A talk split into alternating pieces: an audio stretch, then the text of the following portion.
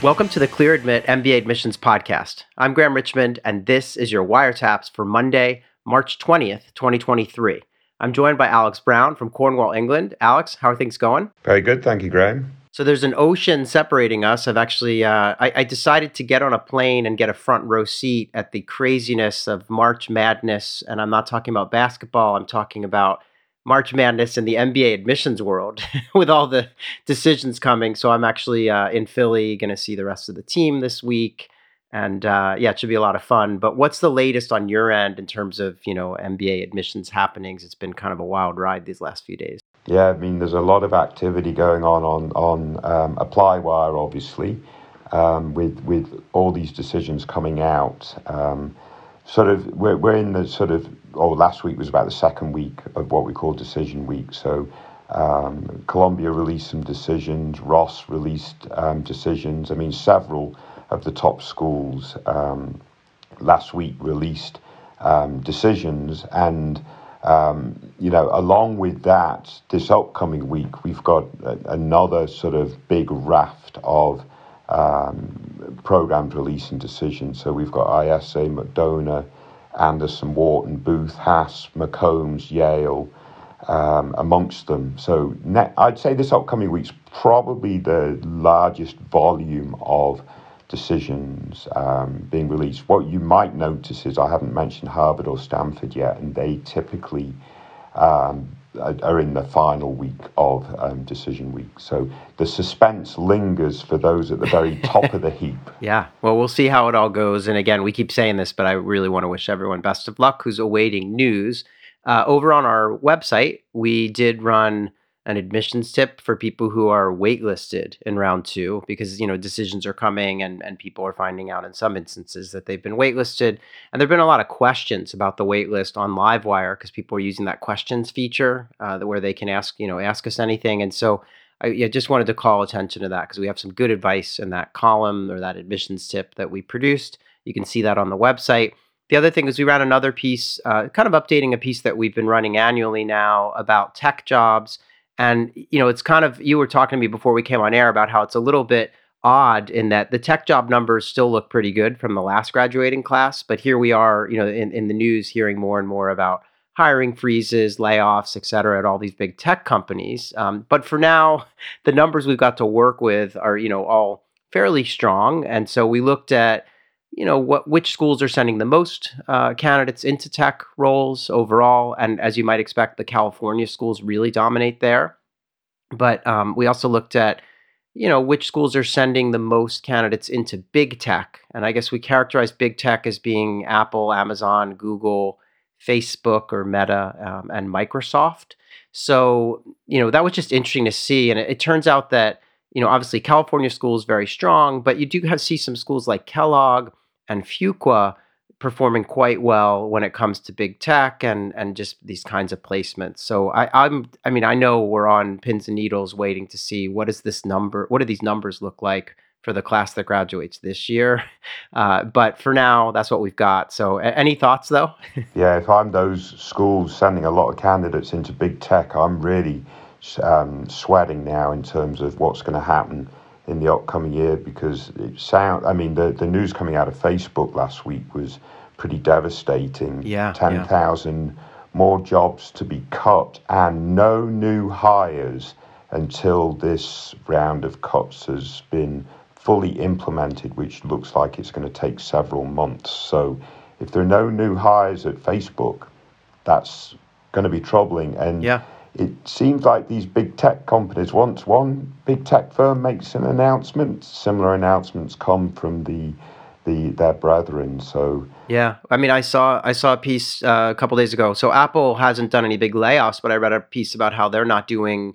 Uh, they've cut bonuses. I think there's a hiring freeze. I mean, so yeah, this is happening across the sector, and we'll we'll see. I mean, it's interesting because Facebook, when you look at the numbers they're not hiring nearly as many people as say Amazon or Google um, from these business schools, but it's still gonna. I mean, you have to assume that there's going to be an impact, and we'll have to see how it plays out yeah. this spring. So, and of course, the, the the Silicon Valley Bank episode is is another. Yeah, on the finance side, it's it looks it's looking very troubling. Yeah, we just heard this morning as we're recording about Credit Suisse uh, having some trouble too. So yeah, we'll see how it goes. This is going to be a, an interesting ride over the next uh, few weeks and months. But in any event, the other thing I wanted to um, mention is as we continue to do our series where we profile recent graduates from these MBA programs to see kind of what jobs they have and what they're up to, we um, we connected with uh, Ryan, who's a Harvard grad, class of 21 He's working at Deloitte as a senior consultant,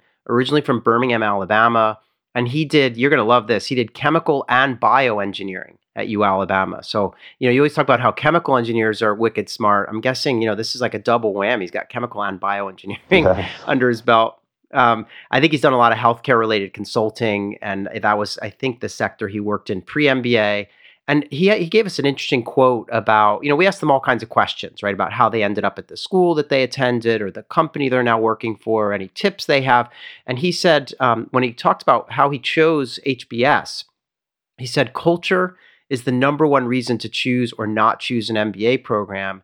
Your classmates will ultimately define your experience. You will learn more from your peers than from any professor. The people you go to school with will become your business partners, coworkers, and best friends.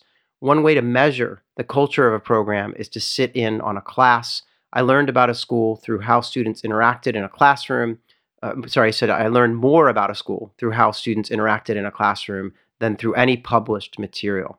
And HBS scored the highest in all of my considerations. So you know, I know, I know you would probably say, well, HBS is also at the top of the heap in terms of rankings, but I think it is interesting to go, you know, get, when now that COVID seems to be um, in the rear view a little bit, you know, this idea of going to campus, sitting in on a class, and getting a feel for the institution makes a lot of sense. Yeah, I'm also a big fan of this idea of your classmates being the most important factor. Yeah. Um, in in choosing a school because this is often overlooked. Right.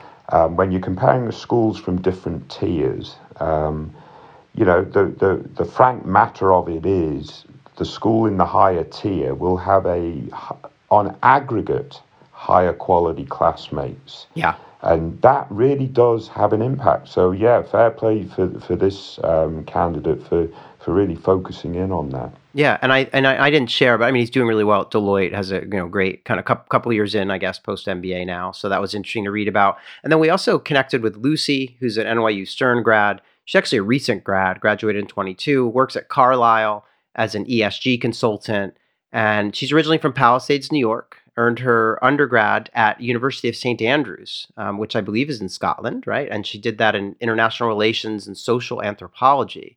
And before business school, she worked for six years in philanthropy with Goldman Sachs and uh, another company called BDT.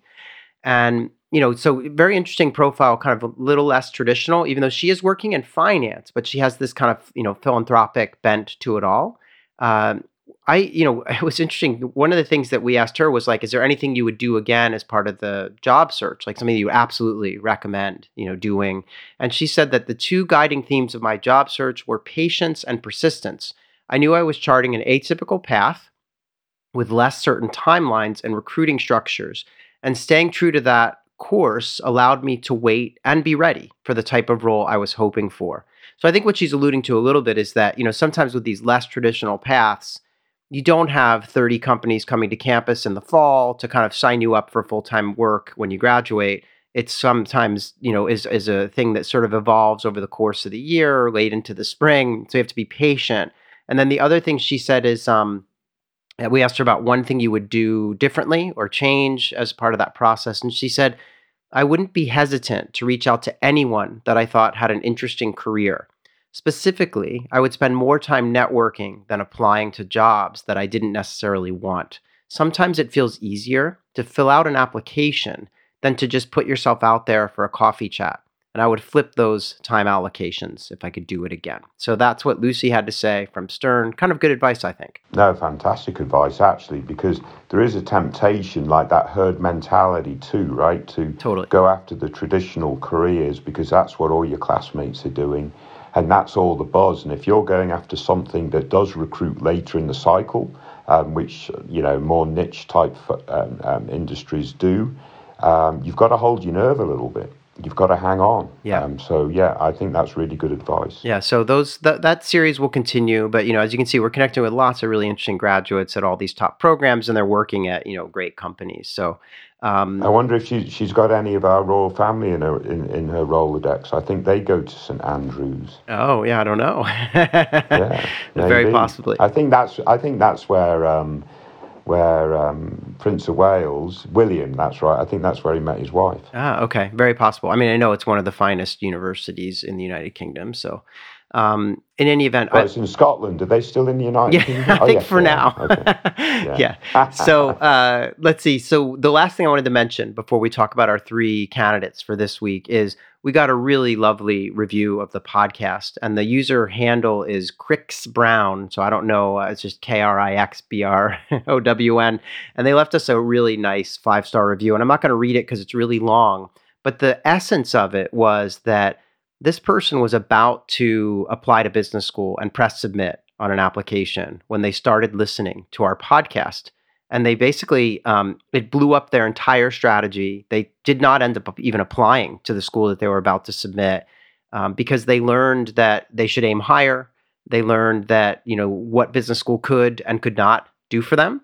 Uh, and so they mentioned that they didn't press submit it was the wrong school and that they went back to the drawing board applied to a higher ranking group of schools that they never would have dreamed you know that they could have gotten into and that they're still waiting on on word but they've already been accepted to one of them that's a, a kind of a dream school with a scholarship and so they you know just just such a like touching review and and really detailed. I mean just interesting to hear that story. So i want to thank that person for writing that review and and yeah all the support they're providing by doing that. It's huge hugely helpful to us when someone does that. Yeah, no, absolutely fantastic. I really enjoyed reading that review, and it's nice to hear that sometimes uh, our advice um, does change a, a trajectory um, a little bit for the, for the better. Yeah, I was gonna say. Yeah. yeah. Um, so, although we don't, we haven't gotten any hate mail yet in the years that we've been doing this. So, uh, fingers crossed. Well, we're not going to read that. Yeah, out. yeah. we don't read. Yeah. Yeah, maybe the team is filtering that out for us. I don't know. Um, but anyway, so thanks for that review. Uh, if you want to send us a, a note or write a review, it's always welcome. Um, you can write to us at info at clearadmit.com. Use the subject line wiretaps. Alex, I say that we move on and get into the uh, you know the, the wiretaps portion, unless there was anything else that you wanted to touch on. Yeah, let's kick on, but also not forgetting people can write reviews on either the podcast channels. I think we we did start collecting reviews on on Clear Admit. I don't know if we're still doing that, but um, reviews and ratings really important. Yeah, definitely, super helpful. All right, so let's um let's get rolling here. This is going to be wiretaps candidate number one. So our first candidate this week is a wire, t- uh, sorry, is a, an apply wire entry that you picked, Alex. And this is a person that is applying to six schools. They're looking to start in 2024. Um, this candidate is a military officer, and they've actually been um, working for 11 years in the military. It sounds like uh, they want to get into consulting. They're looking at Bain, BCG, or McKinsey after business school, and they have a really strong GRE score of 3.29. Uh, that gets paired with a GPA that's somewhat weaker. It's a 2.8 GPA. They're located in the US. Uh, they are 32 years of age, male, and they are part Hispanic. Um, they mentioned their parents have limited college background too. I guess one of them went to an associate's degree. And, you know, their, their, their undergraduate GPA, they explained, was in aerospace engineering at a top engineering school. Uh, and they became a fighter pilot their current job is that they train uh, students from flight school to fly aircraft. And you know it sounds like they i mean they they've worked in a whole bunch of different positions. They have managed over 70 subordinates um, and they have a lot of other duties and things. So very impressive um, career.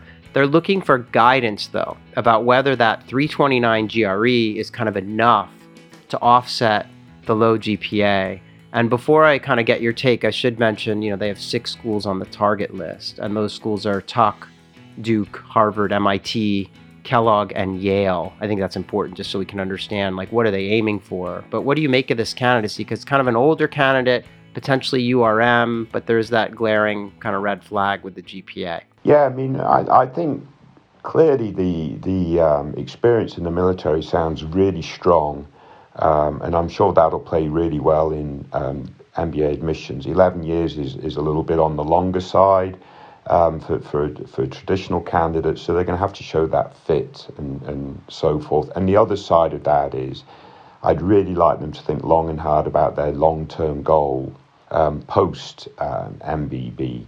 And if that sort of dovetails um, with, you know, in back maybe in back into the aerospace um, industry or, mm-hmm. or, or whatever it might be, that could could really sort of help sort of support and root this narrative um, really, really well. Their 329 GRE, they didn't do quite as well as GPT-4, um, which I think scored a 331. That's right, yeah. So, um, but that said, GPT-4 is quite quite intelligent. Um, and, and, and so forth. But 329 is very good. We know that. That will help compensate um, to some degree these this 2.8 GPA in aerospace engineering, so it would have been a challenging degree. They're, they're you know, coming from, um, you know, sort of like a bootstrapping type background, so they'll get some um, credit for that in terms of how far they've had to come to overcome circumstances. Mm-hmm. I think it sounds like they had one particular semester that, that they struggled with, with a class and, and so forth. Um, so, so they're going to have to use the optional essay to sort of add add any appropriate context, you know, including the fact that they're sort of um, first generation and that type of stuff. Um, but I think the, the simple recommendation that they seem to have taken on board is further mitigate this issue by doing MBA math. I think um, our advice is more do something like MBA math or its equivalent rather than try to squeeze out another point or two on the GRE, which is already a relatively, um, I mean, it's, it's, it's above the averages of all, all the programs they're targeting and all the programs in the world um, as, as it is. So that would be my general advice, Graham. Do MBA math yeah. and, and really think long and hard about what a long term goal is going to look like. Yeah, I think, I mean, so just on the GRE, I actually think Yale has a higher average, maybe 330 or something. And I know Stanford is north of that too. But their 329 is, you know, is strong. And I agree with you that they should pursue. I would, uh, you know, I'm kind of, now that business fundamentals is in the space, which is operated by GMAC and seems a bit more rigorous and formal than MBA math. I'm kind of leaning on that one, but I don't know which one they're going to do. But either either would help, right? So showing the committee that they are um, you know, ready uh, for for business school. I mean, I will say it's hard to get into these very top programs with a sub three zero, but I think that an optional essay here about those sophomore struggles, about the being the first in their family to get a college degree, um, and and you know, kind of just struggling with that. You know, I, I think that being frank and owning it, not making excuses, but just kind of owning that sort of you know it, it being kind of a, a, a first um, will will help them to and, and especially if the trend looks good, which I think it does, so that the junior and senior years have you know stronger marks, that will help a lot. But other than that, I mean, I love this candidate. I mean, it's like especially if they can somehow find a long term goal that allows them you know to move from from consulting into industry and an industry that somehow you know relates to their experience in um, you know in, in, aerospace and stuff. And so yeah I, I think um, there's a lot to like here and they they should you know they're aiming in the right direction. It's going to be an uphill battle with that GPA but I think it's possible. Yeah I couldn't agree more and I assume um, to be a, fi- a, a, fighter pilot qualified to be a, a fighter pilot and then to instruct um, other fighter pilots, you've got to jump through a lot of hoops to get get to that level. Yeah. Um, so um, in within the military, so um, looks like I think a really potentially a really strong candidate with a significant hole in which they've got to mitigate. And yeah, doing whether it's business fundamentals, whatever, MBA math, right, looks like the best um, avenue for them to do that. Yeah, I mean, this is like, I mean, just it's stereotype. It's like the Top Gun kind of thing, right? I mean, this is like, I mean, I think that when an admissions reader goes through their file and learns about what they've done, they're going to think, okay, this person's, you know, was a, a, a fi- you know, p- pilot, um, uh, you know, uh, what was it? Uh, a fighter pilot, right? And now is training other fighter pilots. They're going to instantly think of, you know, the kind of pop culture references there. Yeah, yeah. So, yeah, no, just going to be a really memorable candidacy as long as they can, yeah, just assure the committee that good grades are ahead when they arrive in business school. Very good reference. Yeah. so, all right. So, I want to thank them for their post and for their service, and and let's hope for the best there. Hopefully, they'll keep us posted as time moves on here. But let's um move on and talk about wiretaps candidate number two. So this one, uh, Alex, our second candidate this week is a decision wire entry that you picked, and it's a really interesting one um, and not something we talk about too often. This candidate, uh, so they, they applied to Minnesota Carlson uh, and to Bocconi in Milan, Italy, which is one of the better, you know, European MBA programs. Uh, and they're starting this fall, and they got into both. And so here's the deal: they, they basically said they're trying to decide between these two schools in the case of Carlson, they have 100% scholarship. They're actually a Forte Fellow, um, which is a really nice scholarship to get. And then with respect to SDA Bocconi in Milan, they don't know the scholarship dollars yet. Um, I should mention that's a shorter duration program, right? So it, it, even if it is, um, you know, w- when you think about the financing, it's important to know it's just one year. Uh, they want to work in marketing roles after business school, either in the fast-moving consumer goods sector, so they mentioned, you know, um, they mention a couple of companies like uh, where were they? Procter and Gamble, Unilever, stuff like that. Or they're pretty interested in pretty interested in luxury goods. So they were thinking about LVMH or you know even um, maybe in beauty like L'Oreal. So those are the kind of two areas that they're interested in, and they wanted our advice. And you know, I should just in terms of the stats here, I should also mention they did share they had a GMAT score of 690, in case people are, are curious. So, you know, this is an interesting dilemma, and, and I, you know, I weighed in, but Alex, I'm just curious, like, if you wanted to talk at all about. I mean, these are kind of two really different programs um, in Minnesota and and Milan.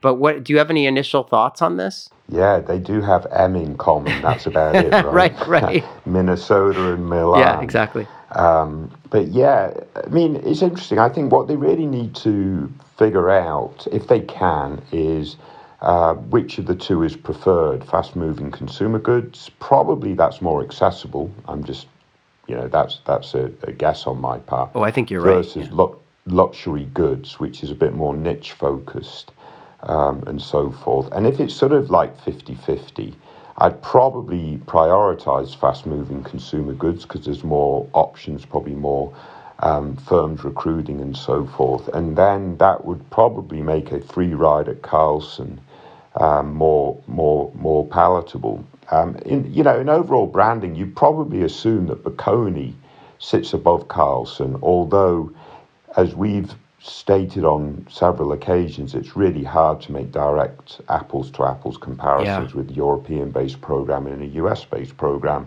for a variety of reasons. Um, so, um, but if, if if luxury goods is their absolute priority and, and FMCG is a sort of a potential backup, then that makes Bocconi um, um, much more interesting. Um, as you said, the from a scholarship standpoint, they've also got to factor in the opportunity cost standpoint, which is what one of our community members sort of highlighted. So if you're spending an, an extra year um, in the workforce, that sort of compensates some of that um, loss of scholarship.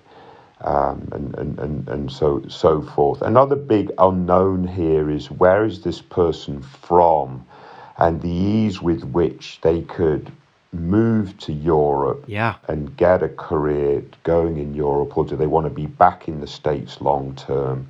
Or are they from Europe wanting to go to America or whatever it might be? We probably need a bit more clarity on that in order to, to truly um, provide um, um, guidance. Yeah. Um, but on the surface, I'd say the low risk option is Carlson and the potential high risk, high reward option is Bocconi. Yeah, it was interesting because I, you know, it's so hard to know, like, where is this person from and where do they want to be after? And they didn't respond after, you know, they posted their profile, but they haven't yet responded to our comments and maybe they will and we'll get, get more detail. But I was sort of leaning towards the idea that this must be, or I was thinking this might be um, a, a, woman in the U.S., probably in the Midwest, probably in Minnesota, was my was my guess, just because of Carlson being on the list. Because I was like, if this person's sitting in Milan or or Paris or something, why would you know why would they be targeting Carlson and not, or at least why would they be targeting Carlson and not in addition to maybe some other US programs too? It seems very specific. And so I was thinking maybe they're based there, but it's so hard to know and we don't have that information. I do agree with you 100% about this. You know, is it fast moving consumer goods or is it luxury? I once read, and this is going back a few years, but I remember reading that like LVMH, um, you know, very big luxury um, company. They they're hiring when it comes to MBA graduates. I think at the time was limited to Harvard and Wharton and maybe Stanford or something. It was like super limited um, in the U.S. at least. Now in Europe, they're probably hiring at HEC and INSEAD and and Bocconi and, and others, right? Because it's based there. And but I, I just I think that's really important to know what she wants. You know, so yeah. in any event, it's um yeah, this is a challenging one, but there are a lot of factors. And I think, you know, like you were saying, where does this person, where can this person live and work as well? What's their nationality? And where are they likely to be able to get working papers if it's neither um, an EU or American nationality? So all that stuff, you know, plays a role too. But you know, I, I you know, forgot to say, like, congratulations to this person on having a, a couple of really nice offers, especially given what they want to do. I mean, I think many would say if you want to work in fashion, Milan's a really, you know, that's sort of the epicenter along with Paris for this type of stuff, right? So you could see the the the pull there. Um, but in any event, yeah, it's really an interesting dilemma, and I'm glad you picked it because we don't get to talk about these types of you know scenarios that often. And it might be that they need to also really investigate the alumni networks of each programs in the region in which they want to be working in post MBA. Yeah, yeah. That's so if they want to work fashion in New York, then what's the um, the the the network look like there? I mean, I don't think the Carlson network will be very strong in fashion in New York, but maybe there's a Carlson network in New York, mm-hmm. um, and so forth. So so they, they, they, there's quite a few things that they can look at to help guide their their decision. Um, I would I would think. Yeah, and it does beg the question. I mean, this is just to throw a curveball, but I wonder. I mean, HEC has admissions deadlines like every month, I think, or you know, they have a ton of admissions deadlines, and you get a decision within. I want to say four to six weeks because they have a very different process. And so I was kind of wondering, gee, you know, should they also be looking at an HEC because they have very strong ties to LVMH, being a French company. So yeah, or should they be looking at Ross? Yeah, that's another. You know, if they're yeah, they got the full ride at Carlson. You know, if you look on the other side of it, yeah, like if, yeah. if they go full, full ride at Carlson, surely Ross. Maybe they did apply to Ross, they just haven't revealed that. Yeah, but, I don't know. That would make sense to me. Yeah. So anyway, thanks for picking that one out. Very interesting. Um, and we'll wish her the best of luck as she tries to decide. Uh, let's move on though and talk about Wiretaps candidate number three.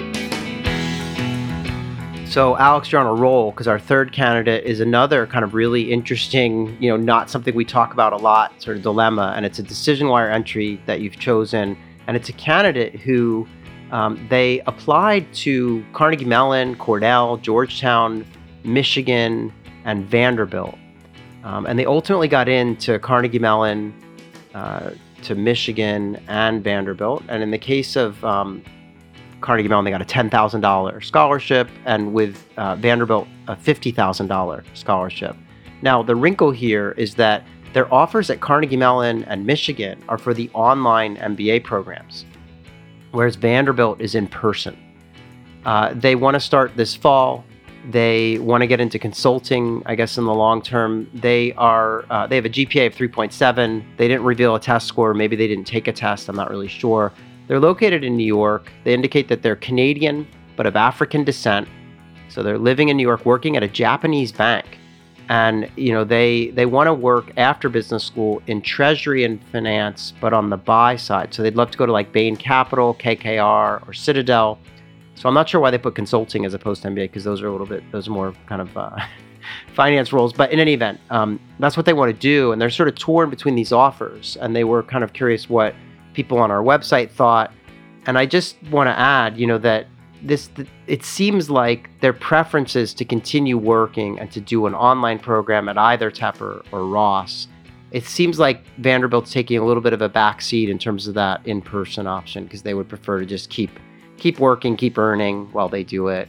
Um, but this is yeah. So I don't know if you have a point of view. I know that um, Elliot on our team uh, chimed in to offer some thoughts. But what's your take on this? Yeah, I mean, I'm just I one thing I like. This is a really interesting international um, type candidate, right? They're they're Canadian of African descent in New York City, working for a Japanese bank. I know. I just thought awesome. that was actually pretty um, sort of rolled off my tongue when I wrote it down. yeah. Um, but but yeah, so I I think basically this is. Um, uh, weighing up two online programs, right? So we'll discount um, Vanderbilt Owen, even though that's you know obviously a very good program, but they they want to continue working and, and go online. So we very seldom um, get um, a conversation going in terms of online MBA programs. How do you select, um, you know, the, the, the, best of the online MBA programs? Because geography is probably less relevant, right? They can continue working in New York City, I assume,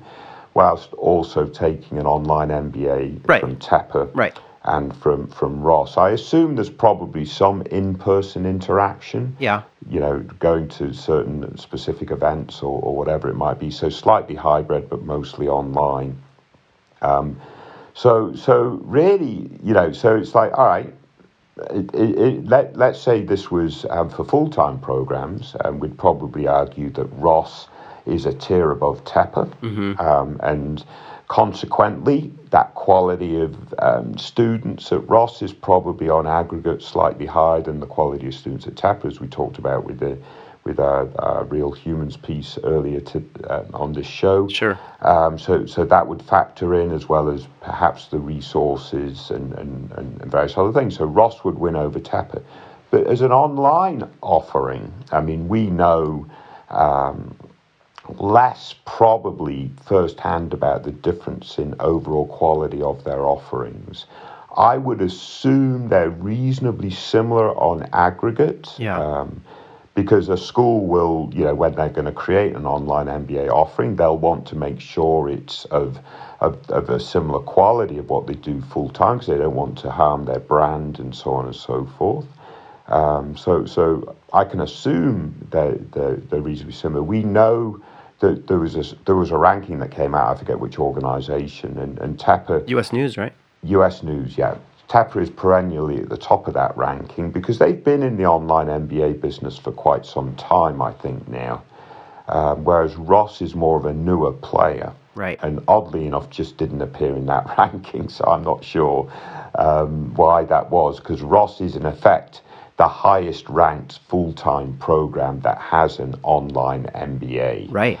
So that's that's a lot about ranking when I don't really like ranking, but I thought I'd talk a little bit about ranking. So yeah. Um, but but yeah, so to me, what does it boil down to? I would really scrutinise their um, recruiting options that they offer. Like, can these online students get access to the same opportunities that the full time students do? With on campus recruiting? How do they facilitate that if the student's in New York City? Um, that to me would be uh, where I would put in all of my energy if I'm debating between two online programs. Yeah, and the only other thing I'll add is I think doing some, you know, research into the alumni presence yeah. in probably in New York. I'm guessing that's where they want to stay, and just seeing, you know, like what I mean, and I went. I actually once went to a, a Ross event um, in New York City, and it, you know there were a ton of of alums there, and it's a big market, probably for both schools. And I think both schools, you know, traditionally both schools are pretty good in in finance. I know you know Tepper has a bit of reputation as being particularly strong in kind of computational finance and some of the really quantitative um, areas, but I, I yeah, I, I feel like as you said, you know, Ross is sort of a newer entrant into the online space, but it is the highest ranking kind of uh, brick and mortar program that that's in the space, right? So, yeah. so it's a it's a dilemma. They need to do some research. They need to find out what's the alumni network like in in whatever market they want to be in, or and whatever field as well. So geography and industry, um, and see if that leads them somewhere. but I don't think they're going to go wrong. And I think both, you know, both schools get high marks. And so I, you know, I would say I wouldn't let the ten thousand dollars from Tepper make this decision. That's too small of an amount when you think of what's in play Yeah. um, over the long haul to to make a big difference. So. Um, I think that's the way they need to go, and, and I would argue since they're not making a massive career switch, um, you know, it's sort of a they, they want to move to the I guess to the buy side, right? So they're you know it's not.